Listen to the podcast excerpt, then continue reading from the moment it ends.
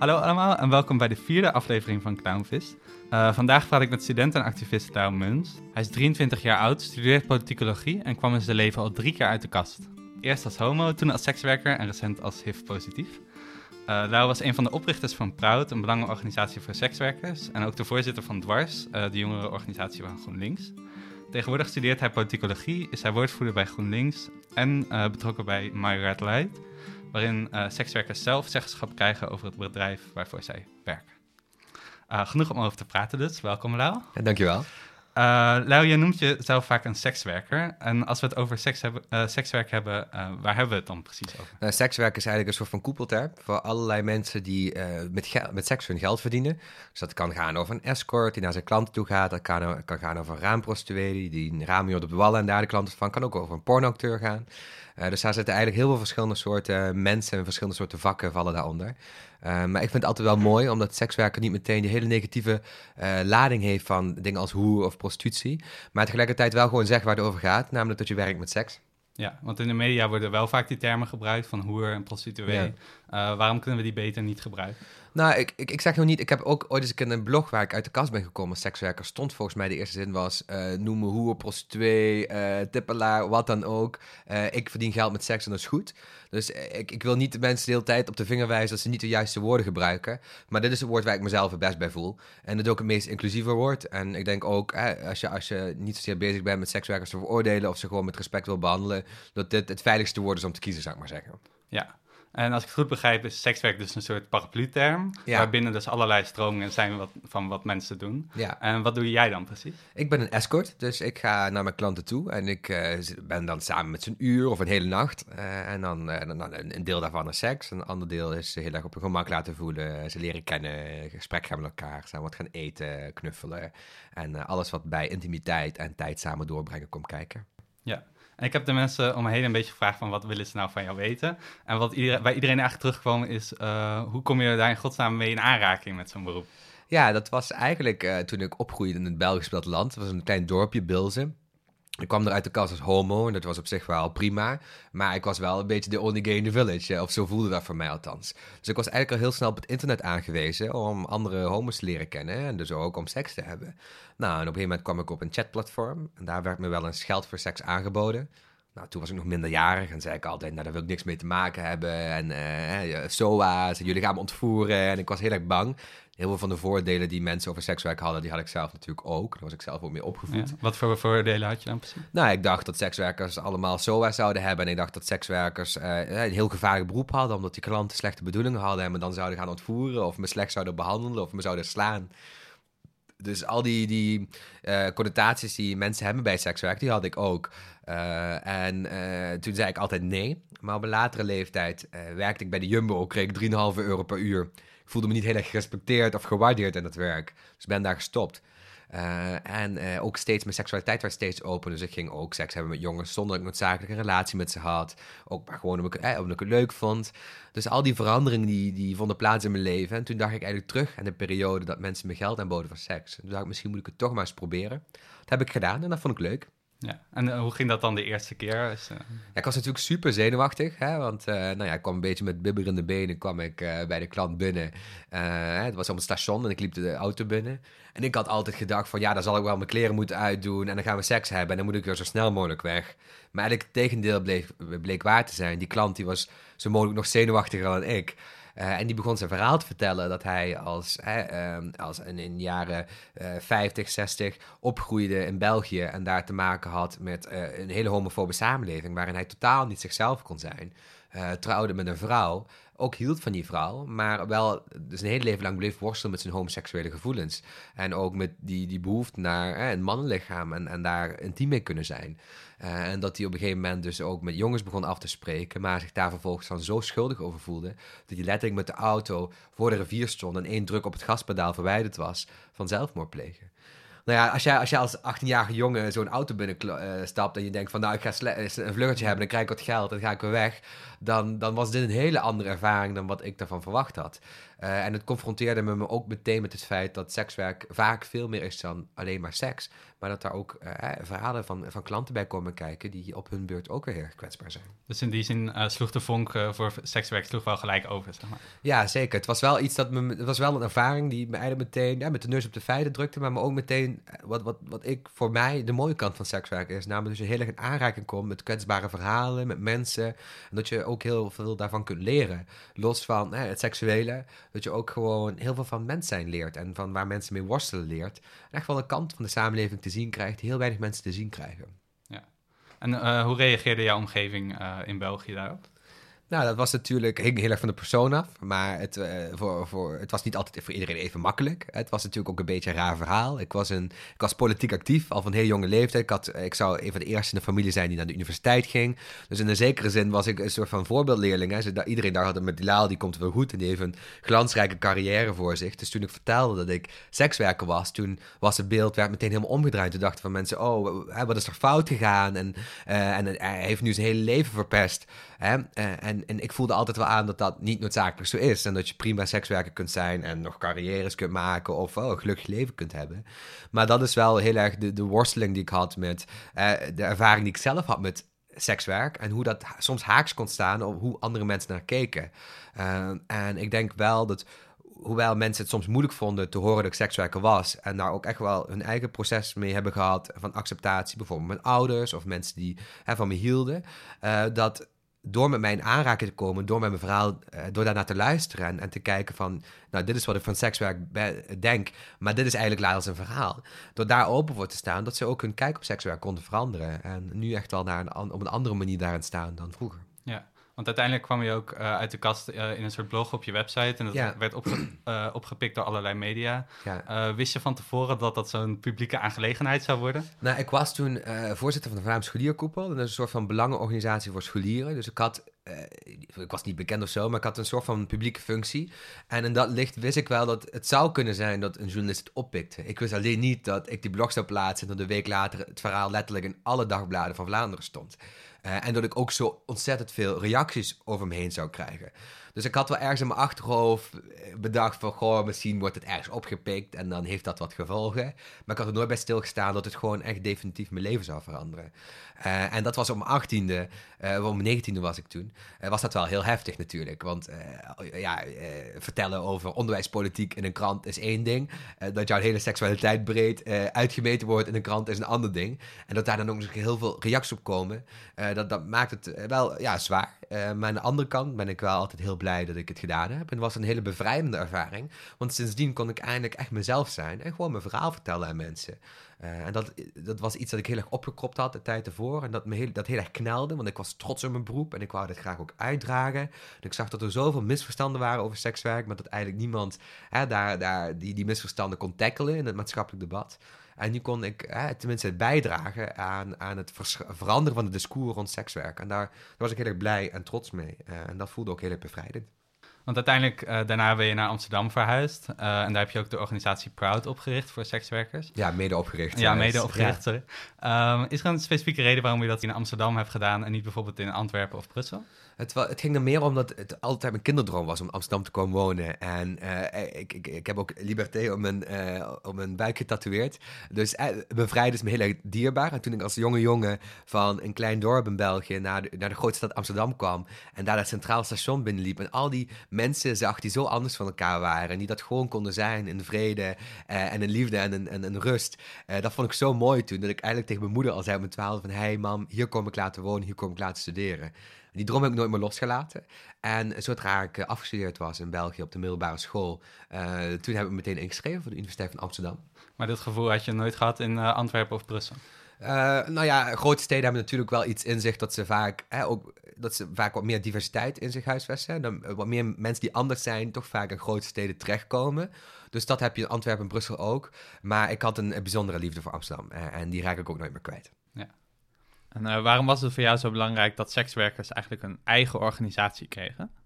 Nou ja, wat je zag, zeker in Nederland, dat er best wel een heftig debat over sekswerk gevoerd werd. Hè? Dus hier op de Wallen, hè, project 1012 is een grote discussie geweest in de stad. Dat ging over de sluiting van ramen. Uh, maar je had ook uh, allemaal uh, landelijke discussie in de Tweede Kamer die speelde rond sekswerk. en, en los van de politieke discussie had je gewoon een maatschappelijke discussie over... Is sekswerk nou wel zo goed? Moeten we dat niet criminaliseren? sekswerk, dat zou je je dochter toch nooit toewensen dat ze daarin terecht komt? En zo verder enzovoort. Dus je zag eigenlijk al die debatten over sekswerk, die werden ook best wel intens en veel gevoerd. Maar heel zelden werden de stem van sekswerkers erin zelf gehoord is natuurlijk een beetje raar om over iemand te praten zonder met die mensen te praten. Uh, en, en dat is natuurlijk eh, het grote belang, de grote relevantie van een organisatie als Proud, uh, maar ook van andere initiatieven die sekswerkers een stem geven. Want die zorgen eigenlijk dat sekswerkers terug in het centrum van het debat over hun beroep geplaatst worden. en ik denk dat dat ja, gewoon heel bijzonder is. en bovendien, los van sekswerkers een stem geven, was het ook echt belangrijk, en dat misten we in Nederland, en dat is er nu steeds meer, een soort van community creëren, een gemeenschap waar sekswerkers hun ervaring kunnen delen en met elkaar uh, kunnen praten over wat is er nou eigenlijk op sekswerk te doen, zonder dat je constant hoeft te verantwoorden of gekke vragen hoeft te beantwoorden, want je collega's die weten precies hoe het is. Nou, en, en, en dat is, Proud is een van de plekken die dat biedt. Uh, en en uh, dat soort plekken zijn echt van vitaal belang. Ja. Dus er is binnen de sekswerkgemeenschap ook wel veel uh, onderlinge solidariteit. Er is veel solidariteit, maar die solidariteit die moet je ook kweken. Hè? En uh, veel sekswerkers is natuurlijk ook een beetje eigen ons beroep dat we los van elkaar werken. Dat we ook op ons eigen werk kunnen doen. Maar dat betekent niet dat onze ervaringen soms uh, elkaar heel erg kunnen sterken in het uitvoeren van ons werk en in het verwerken van ons werk en in een plek geven in ons leven van ons werk. Nou, en daar heb je echt die community voor nodig. Maar zo'n community, dat zal iedereen die tot een of welke minderheidsgroep behoort, of het nou homo's zijn of, of mensen van etnische minderheden of wat dan ook, zal kunnen beamen dat je, om een community te maken, dat dat heel veel tijd en energie kost en dat dat ook echt wel inspanningen vergt van, van de mensen die tot die community behoren zelf. Nou, een Proud was een hele, hele mooie stap, denk ik, daarin. Ja, en kun je een paar voorbeelden geven van uh, waar je nou bij Proud mee bezig hebt gehouden? Nou ja, toen in ik, heb, ik ben nu gewoon lid van Proud. Ik, ik heb nu heel druk met mijn baan, met mijn studeren en met andere uh, projecten waar ik mee bezig ben. Dus ik, ik zou nu niet uh, willen zeggen dat ik dingen voor Proud doe. Uh, maar toen de tijd hebben we in de eerste instantie een hele organisatie moeten opzetten. En dat was echt wel een beetje bijzondere omstandigheden. Want sekswerk is natuurlijk iets dat heel veel aandacht trekt. Hè? Het is natuurlijk heel spannend om over sekswerkers en met sekswerkers te spreken. Dus wij waren bezig met het oprichten van een hele organisatie. Met een ledenstructuur, met ALV's, met de meest saaie dingen die je kunt voorstellen. Maar tegelijkertijd kwam de hele landelijke internationale pers naar al de acties die wij organiseerden. Dus er was, het was eigenlijk niet een. Uh, we hadden niet echt de mogelijkheid of de tijd om heel rustig een organisatie op te bouwen, bouwen met alle, weet je wel, organisatie en subsidieaanvragen, financiële structuur en ledenadministratie erbij komen kijken. We moesten eigenlijk meteen, uh, we, uh, moesten we die vuurdoop doorstaan en moesten we on, ons, ons, onze, onze visie op sekswerk verdedigen in de media. Nou, en ik was woordvoerder, dus dat was ook echt mijn taak toen, in, in die beginmaanden van Proud. en dat heb ik met zoveel mogelijk liefde probeer te doen. Um, en ik denk dat het, uh, dat, en dat betekent dus echt in zoveel mogelijk uh, keren dat er gesprekken waren op televisieprogramma's, in kranten, uh, in de radio's, bij, in theaters, waar dan ook in Nederland. ervoor te zorgen dat daar een sekswerker mee in tafel zat, om ook dat perspectief van de sekswerker mee te kunnen nemen. Dus dat was eigenlijk altijd een, een prioriteit voor mij. En werden jullie daar ook bij ondersteund door de gemeente in die tijd? Maar je zag, er zijn verschillende projecten die een beetje gelijktijdig uh, op gang zijn gekomen. Je ziet wel, uh, bijvoorbeeld als het gaat over de gemeente Amsterdam, dat je dat project 1012 de verhouding heel op scherp had gezet. Hè, want dat was natuurlijk het sluiten van voordelen. En er waren heel veel sekswerkers en exploitanten en de hele branche eigenlijk niet heel erg gelukkig mee. maar wat je zag, hè, 1012 is natuurlijk al een project dat heel lang draait. Vanaf het moment dat je zag dat eigenlijk die gemoederen wat aan bedaren waren, zag je ook dat de gemeente steeds meer een handuitrekening ging doen. Uh, en uh, project My Red Light is daar één van. Misschien kunnen we daar zo meteen wat meer over praten. Uh, maar ook bijvoorbeeld de klankbordgroep is daar één van. Dat is een, een groep die gemeente ondersteunt, of in ieder geval financiert, via het Prostitutie- en Gezondheidscentrum. en daar geven ze ook echt wel beleid, er wordt echt beleidsinput vanuit sekswerkers zelf gegeven aan de gemeente. Dus dat soort initiatieven, die, die laten wel goed wil zien en ook wel een veranderende houding naar sekswerkers en sekswerk toe. Uh, en ik, ik heb de indruk dat de gemeente daar echt wel belangrijke stappen in heeft gezet. En ik ben heel blij dat, uh, dat ze die stap hebben Ze zijn eigenlijk een beetje teruggekomen van dat, dat sluiten van die raam. Nou ja, je zou je met de gemeente over moeten praten hoe ze erin staan. Maar project in 12, er worden nog altijd ramen gesloten. Dus het is niet zo dat plotseling alles helemaal omgeslagen werd. Maar je merkt wel heel erg duidelijk dat veel met de dialoog met sekswerkers wordt opgezocht. En dat, het, dat, dat de gemeente daar ook initiatief toe neemt. Dus het is niet... Uh, we zijn nog, het kan nog vaak genoeg gebeuren dat sekswerkers het ergens over oneens zijn. En dat, dat de gemeente gewoon een andere keuze maakt dan bijvoorbeeld een organisatie als Proud zou maken. Maar je ziet wel dat er tussen sekswerkers en de gemeente op verschillende platformen, ook via Proud, uh, meer dialoog is. Ja. En een van die projecten is dus uh, My Red Light. En dat is iets waar jij ook ben, uh, bij betrokken bent. Ja. Uh, wat is dat precies? My Red Light is, zoals het eigenlijk al zegt, mijn eigen raam, mijn, mijn licht op, op de wallen. Uh, en het, de gedachte achter het project was dat we sekswerkers de mogelijkheid wouden geven om zelf hun eigen seksbedrijf te runnen. Dus wat je nu, wat je nu hebt op de wallen, of wat je had op de wallen, waren alleen maar bedrijven waarin een soort van bedrijfseigenaar, een exploitant, de ramen verhuurt aan de dame. Nou, wat die dame verder met dat raam doet tijdens de tijd dat huurt, dat, dat, dat ligt in eigen handen. Uh, maar bijvoorbeeld hoe dat raam eruit ziet, of wat de huurvoorwaarden zijn, of misschien eventueel andere vaardigheden aanleren binnen zo'n bedrijf. Dat zijn zaken die ja, binnen die traditionele manier van raamexploitatie niet mogelijk was. En dat is wat MyRed Light wel mogelijk kan maken. Dus wat we, wat we ons echt doen is dat sekswerkers in alle lagen van de organisatie zitten. We zijn een stichting, dus alle winst die de organisatie maakt wordt geherinvesteerd in een bordeel. Uh, we hebben ook heel erg het bordeel opgericht met inspraak telkens bij elke stap die we zetten van sekswerkers. Dus toen we onze statuten gingen schrijven, maar ook toen we bijvoorbeeld met de architect het interieur gingen ontwerpen. Bij al die stap, stappen zaten sekswerkers aan tafel. Hebben we eigenlijk heel erg veel gebrainstormd over hoe, hoe willen sekswerkers nou dat zo'n seksbedrijf eruit ziet. Uh, en nu zie je ook dat steeds meer sekswerkers, uh, de My is open gaan in april, en dat ook sekswerkers bijvoorbeeld bij ons werken, dat ze naast hun sekswerk of na hun sekswerk bij ons komen werken, daar een beheerdersfunctie op administratieve taken opleren. Dus we willen ze ook heel erg voor sekswerkers die andere vaardigheden buiten sekswerk willen leren, meenemen in, in, in, in, allerlei functies die we hebben binnen ons seksbedrijf, om ervoor te zorgen dat ze andere vaardigheden kunnen aanleren en dat, dat ze daardoor ook de stap makkelijk kunnen zetten als ze ooit willen stoppen met sekswerk naar andere sectoren. Dus dat zijn een aantal van de dingen die we doen. En tegelijkertijd willen we echt een positieve rol spelen in, het, in, de, in, de, in de positieverbetering, maar ook in het imago van sekswerkers. Dus we willen echt laten zien, sekswerkers zijn niet alleen maar zielige vrouwen die uh, uitgebuit worden, die niet weten hè, wat ze aan moeten, die geen andere vaardigheden hebben buiten het, hè, het hebben van seks voor geld. We willen echt laten zien, nee kijk, hier is een goed sekswerkers, die kunnen zo'n seksbedrijf runnen. Dat is een bedrijf waar heel veel geld in omgaat, waar heel veel managementtaken bij kunnen kijken, maar dat, dat verlopen goede baan, omdat sekswerkers dat even goed kunnen uh, als wie dan ook. Uh, en dat signaal, dat is ook een heel krachtig signaal. Je ziet ook dat echt, nou ja, de El Pais, de New York Times, The Guardian, eigenlijk alle grote hè, mediakanalen ter wereld, uh, we krijgen dagdagelijks nog altijd mediaverzoeken binnen. Om, om dat uit te leggen hoe dat dan gaat. Hmm. Um, dus dat is wat My ja, doet. Want ik las ook een blog op internet van een vrij kritische mevrouw die dan zei van, juist omdat My Light zich zo afficheert als zeg maar pooiervrij en goed voor de sekswerkers, wordt eigenlijk ook een beetje het imago gecreëerd alsof alle andere bedrijven uh, zeg maar niet goed een, een, sekswerkers behandelen. Terwijl heel veel mensen daar misschien ook uh, op een hele fijne manier werken. Nee, hoe zie jij dat? Wat, wat, wat, zij benoemde is ook al terecht hoor. Want het, op een gegeven moment, wat wij gewoon vertellen is dat we, hè, we willen ruimte bieden voor sekswerkers om vaardigheden ontwikkelen. We willen sekswerkers zelf beheer geven over hun bordelen en zo verder enzovoort. Maar daarmee wouden we niet zeggen dat andere bordelen slecht waren. En sterker nog, ik denk dat je juist verschillende soorten seksbedrijven nodig hebt. Dus traditionele exploitanten, die, die zijn goed voor voor, heel veel soorten sekswerkers. En die kunnen daar prima en rustig huren. En heel veel sekswerkers hebben een hele goede verstandshouding met hun exploitanten. Uh, maar My Red Light is weer een project voor ah, of een ander soort sekswerker of een sekswerker die ja, misschien verder wil groeien, wat meer inspraak wil hebben in hoe een bordeel georganiseerd wordt. Dus het gaat er niet zozeer om dat wij beter zijn of dat zij beter zijn. Het gaat er echt om dat, dat het gewoon een andere vorm is van een raam exporteren, een, een experiment. En dat we daar heel erg trots op zijn. En, en, soms in ons enthousiasme zou het kunnen lijken hè, dat we wat vertellen over de andere bordelen, maar dat is eigenlijk helemaal niet het verhaal. Uh, dus dat zij dat opmerkt, want het is namelijk in de, door bijvoorbeeld journalisten, maar ook, ook soms door partijen die buiten My Light staan, die over My Light praten, wel zo gebracht als dit is de toekomst van, eh, van, de, van de wallen. En uh, alle traditionele bordelen die gaan in de toekomst allemaal weg. En het zal alleen nog maar een stichting als Myron Light zijn. Ja, dat toekomstbeeld, dat, dat dragen wij als organisatie zelf niet uit. Wij willen gewoon een positief verhaal neerzetten met een positief project. Uh, dus, uh, en, en andere raamrepresentanten kunnen daar prima naast bestaan. En die, doen ook, uh, die kunnen ook even goed, heel goed werk doen en een goede band hebben met dames die daar huren.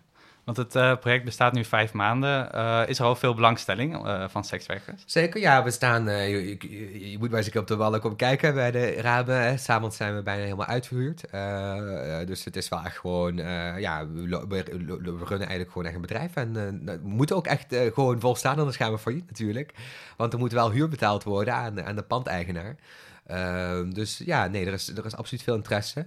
Is dat iets waar mannen ook eh, kunnen gaan staan? Absoluut. Als mannen graag willen werken, dan zijn ze meer dan welkom. Eh, we hebben ook eh, veel transpersonen die bij ons werken, transvrouwen. Ehm, dus ja, we, we- we- ook een van de pijlers van onze organisatie is die diversiteit. Niet alleen maar wanneer het aankomt op gender, ook wanneer het aankomt op ras en op wat dan ook. We willen echt een, een, een, een- de Wallen is een hele diverse omgeving. We willen die diversiteit ook binnen ons bedrijf uitstralen eh, en meenemen. Dus dat is, dat is zeker een, echt gewoon een pijler en een heel fundamenteel onderdeel van onze organisatie. Ik zou het heel leuk vinden als mannen eh, zouden komen huren. Het is niet iets wat je zelf eh, gaat doen. Nou, ik moet zeggen, kijk, de Wal heeft echt geen traditie wat betreft eh, echt mannenprostitutie. Eh, dus je ziet dat dat om een of andere reden nooit zo gegroeid is. Of nooit, er zijn een aantal experimenten geweest, maar nooit echt serieus mannen die daar gewerkt hebben. Ehm, ja, kijk, ik, ik, ik werk nu fulltime bij GroenLinks, dus het, eh, ik, ik, ik moet zeggen dat ik ook niet meer heel veel sekswerk doe. Eh, en eh, als, je, als je huurt op de Wallen, zou je echt wel fulltime moeten huren en ook fulltime moeten werken. Eh, maar het heeft absoluut wel eens een keer mijn gedachten. Eh, maar op dit moment ja, ben ik gewoon te druk met mijn andere baan. Ehm, het leek me ook leuk om het over sekswerk als beroep te hebben. En daarbij vroeg ik me eigenlijk specifiek af, wat maakt nou precies een goede escort? En wat voor kwaliteiten heb je daarvoor nodig? Ja, leuke vraag. Krijg ik eigenlijk verrassend genoeg bijna nooit. Eh, ik denk dat het heel erg belangrijk is dat je... eh, nou, A, laat me de vraag anders beginnen, het antwoord anders beginnen. En elke sekswerker is anders. En elke sekswerker doet zijn werk op een andere manier. En elke sekswerker heeft een ander soort klanten. Dus het hangt heel erg af van wie je tegenkomt, wat, wat de vraag is en wat je zelf wil leveren. Maar voor, als ik voor mezelf kan spreken, wat, wat ik denk dat heel belangrijk is in de manier waarop ik sekswerk doe, is eh, echt wel gewoon de tijd nemen om een klant te leren kennen. Eh, er goed in zijn die klant op zijn gemak te laten voelen. Dus dat, dat vergt ook echt wel eh, sociale vaardigheden en iemand in de ogen aan kunnen kijken, iemand gerust kunnen stellen, de juiste vragen op het juiste moment stellen. Ook iemand gevoel geven dat hij bij je terecht kan als er andere, als hij ergens mee worstelt of ergens mee zit. Uh, want seks onder een hele hoop stress, dat werkt vaak niet. Um, dus dat, dat is gewoon, heel, en heel veel klanten zijn heel erg nerveus. Je vindt het ook super spannend dat ze bij je zijn. Dus dat op gemak, hen op hun gemak laten voelen is heel erg belangrijk. Um, qua seks moet je gewoon kunnen. Het is niet zozeer dat je bepaalde trucjes hebt en die dan voor alle klanten gelden, die dan altijd werken. En sommige mensen zeggen wel eens: Oh, je bent sekswerker, dus je zult wel heel goed zijn in seks. Volgens mij bestaat er niet zoiets als goed zijn in seks aan zich. Het, het gaat er veel meer over dat je iemand aanvoelt. Dat je een goede connectie hebt met iemand. Nou, en soms is dat gewoon omdat, omdat de persoonlijkheden matchen heel erg moeilijk. Niet matchen moeilijk. Um, maar soms kan het er ook mee te maken hebben dat je gewoon heel erg op zoek gaat bij de ander. Van wat hij lekker vindt en wat hij fijn vindt. En dat je dat goed aanvoelt. En dat je daar aandacht voor hebt. En dat je daar dus ook in meegaat en in levert. Uh, en, tegelijkertijd wel je eigen grenzen bewaakt. Want dat is een laatste belangrijke vaardigheid. En dat geldt wel voor alle sekswerkers. Dus het heel belangrijk is dat je goed je eigen grenzen kunt afbakenen. Goed kunt communiceren wanneer iets te ver gaat. Wanneer iets prettig vindt, wanneer je iets niet prettig vindt. Dat je ook op voorhand, vind ik wel belangrijk, echt wel een aantal afspraken met, met de klanten. Dat je ook bijvoorbeeld goed kunt aanvoelen of een klant goede bedoelingen of slechte bedoelingen met je heeft. Hè? Dat, dat, dat is, hoeft niet noodzakelijk hoge wiskunde te zijn. Um, maar gewoon... Ja, want hoe, hoe gaat dat in de praktijk, dat je je grenzen dus, afbaken? Nou, dat is... Nou, ik zeg het heel makkelijk, maar dat is eigenlijk heel erg moeilijk. Want uh, A, we kennen soms onze eigen grenzen niet. Hè, en onze grenzen variëren ook heel erg van persoon tot persoon, van moment tot moment. Hè, wat je op één moment prettig kunt vinden in seks, kan op een ander moment niet prettig zijn. Wat je met de ene persoon fijn vindt, kan met een andere persoon niet fijn zijn. Heel vaak wordt op de middelbare school gezegd van ja, uh, als je begint met seks moet je altijd nee zeggen als je niet wilt. Zonder uit te leggen wat dat is wat je niet wilt. Of wat waar, waar die grenzen liggen. Of zonder met de kinderen in gesprek te gaan over wat grenzen zijn. Dus dat is niet altijd makkelijk. Maar het, het gaat erover dat je. Het gaat, alles gaat over communicatie. Dus het gaat erover dat je goed kunt communiceren wat je voelt. Uh, um, en dat je, dat je er ook zelf bewust van bent. Hè? Soms, heb je, soms doe je iets in de seks en denk je pas achteraf van... Hey, ik vond het eigenlijk helemaal niet leuk. Terwijl het op het moment zelf je daar niet zo bewust van was. Nou, als, als sekswerker is het belangrijk die momenten zoveel mogelijk naar voren te halen. Zo bewust mogelijk daarin te staan. Dat vergt gewoon, denk ik, veel praten en veel nadenken over je seksualiteit. Um, en uh, misschien ook, ook juist veel experimenteren. Uh, in, in veilige settings, bij mensen wie je vertrouwt. Opdat je weet wat je wel en niet prettig vindt. Nou, maar nogmaals, je, je stelt terecht de vraag, want het is niet makkelijk. Uh, Heb je ook wel eens negatieve ervaringen daarmee gehad? Nou, niet, niet in de zin dat ik me misbruikt voelde. Of dat ik achteraf me heel rot voelde en naar de douche moest en alles uh, van me af moest spoelen of zo. Hè? De, de, die verhalen die een beetje in films terug zien komen. Uh, maar het is zeker zo geweest dat ik uh, met een klant was en dacht van... Oh nee, dat vind ik eigenlijk helemaal niet leuk. En soms zei ik dat en soms dacht ik pas achteraf van... Oh, dat vond ik niet prettig. En dat is ook heel normaal. Dat is ook niet meteen een ramp. Hè? Op, op, bij elke baan kunnen er momenten zijn dat je of je kwets bent of je het niet leuk hebt gehad. maar het gaat er wel voor, het gaat wel om dat het niet stelselmatig wordt. En het gaat er ook om dat klanten die grenzen respecteren vanaf het moment dat je die aangeeft. Van, vandaar is die communicatie zo belangrijk, zodat zij ook goed kunnen aanvoelen en weten wanneer iets niet prettig is voor de sekswerker. Ja. En uh, groeit de band uh, met je klant ook wel eens uit tot iets groters? Tot een vriendschap Zeker, of absoluut. tot een liefde? Ja, je moet eigenlijk... Wat, wat we doen is dat we sekswerk heel erg zien als... Uh, je, hebt, je hebt sekswerk en dan heb je alle andere beroepen. Terwijl dat sekswerk eigenlijk helemaal niet zo anders is dan andere beroepen. Hè? Ook bij een of welke andere baan kun je op een gegeven moment een band krijgen met je collega's of met je klanten als je ze maar vaak genoeg ziet. Sterker nog, bij sekswerk uh, tenminste in de, in de, manier waarop ik het doe, ik, ik, geef altijd heel veel van mezelf. En ik, ik, vraag ook altijd heel veel aan de klant om van zichzelf te geven. Dus die, die, manier van sekswerk doen, die creëert ook heel erg een band, omdat je je heel erg blootstelt aan elkaar. Dat je heel veel van, eh, van elkaar laat zien aan elkaar. En, en, soms ook wel dingen die je niet zomaar aan andere mensen laat zien. Dus, dat, dat creëert vaak een intieme setting, waar zaken besproken worden die, die wel een band creëren tussen twee mensen. Ja, je, nou, je zei net ook dat sommige uh, klanten uh, best uh, kwetsbaar zijn of onzeker. Is sekswerk dan ook een, vorm van therapie voor hen? Ja, op een bepaalde manier wel. Hoewel dat soms ook moeilijk is, want dan komen ze met allemaal, er komen allemaal zaken boven tafel waar ik niet noodzakelijk in getraind ben om die op de juiste manier af te handelen. Terwijl ik soms wel de enige persoon ben waarover ze daarmee kunnen praten. Dus dat is soms ook wel ingewikkeld hoor. Ik heb ook zeg, soms eh, na mijn werk eh, thuis nog in bed liggen te piekeren van... oh ja, wat moet ik hier nou mee of hoe kan ik hem nou goed helpen? Uh, maar het is zeker zo dat juist in die intieme setting... en ook seks doet dat ook al met mensen... dat, dat mensen zich heel erg gaan openstellen. Uh, en dat daar dan dingen ter sprake komen die echt wel verder gaan... dan alleen maar bij wijze van spreken de seks zelf... Uh, maar die, die, die gaan over dingen waar mensen mee worstelen. Uh, en en dan, dan moet je het luisterend oor kunnen bieden, moet je goed mee kunnen omgaan. Want, want sommige klanten hebben misschien ook een relatie of, of, of een vaste partner. Is dat iets waar jij je soms schuldig over voelt of mee bezighoudt? Of gaat dat allemaal langs jou heen? Nee, het is niet zozeer... Ik, ik vind dat echt een zaak tussen hun twee. Uh, en, en, vaak is het ook wel zo als ze een partner hebben dat uh, een deel van zijn seksualiteit of, misschien van haar seksualiteit niet goed besproken wordt of niet goed bespreekbaar is. Dus ik, ik zie het feit dat die klant bij mij is ook meer als een symptoom van een ongezonde verhouding, of in ieder geval een ongezonde seksualiteit tussen die twee. Of niet zozeer de seksualiteit is ongezond, maar de communicatie over de seksualiteit is ongezond. En dat is meer een symptoom dan de oorzaak daarvan. En ik, ik denk ook als, als, als, als mensen wat willen doen aan, aan bijvoorbeeld vreemdgaan of zo, dat we echt moeten leren veel opener met elkaar over seksualiteit te praten zijn. Je zou je echt vergissen over hoe, hoeveel mensen echt goed met elkaar praten over seksualiteit en over waar ze mee worstelen en wat. En, en heel, veel, heel veel koppels doen dat gewoon niet. Um, en dat is ook wel iets dat ik geleerd heb na aan, door sekswerk te doen. Want die, die klanten die dan niet met een, vrouw, met, met een man of met een vrouw of met een partner over seksualiteit konden praten, of bepaalde delen van de seksualiteit konden praten, die deden het dan wel met mij. Um, en uh, dat heeft me wel heel veel geleerd. En ik, ik, denk dat het eindelijk goed is dat ze tenminste één iemand hebben, of, of een paar mensen hebben waar ze daarmee over kunnen praten. Dus de oplossing, de remedie voor het probleem dat je aanwijst, is niet zozeer volgens mij dat, dat, dat sekswerkers niet meer met klanten zouden vrijen die, uh, die partners hebben, maar dat, dat partners, dat we in onze samenleving uh, openlijk leren praten over seksualiteit. En dat partners dat dus ook met elkaar doen. Dat is heel moeilijk, dat is echt niet makkelijk, dat weet ik. Uh, maar ik denk dat dat wel de toekomst is. Nou, ik zou nog heel, uh, graag heel lang met jou willen doorpraten, maar volgens mij moet jij door, want je hebt alweer een afspraak bij My Red Light. Uh, dus misschien moet je maar een keer terugkomen. Ik ja, vond graag. het heel erg leuk dat je er was en ik vind het ook heel dapper hoe je zo openlijk over vertelt. Dankjewel. Uh, heel erg bedankt en misschien tot de volgende keer. Tot ziens.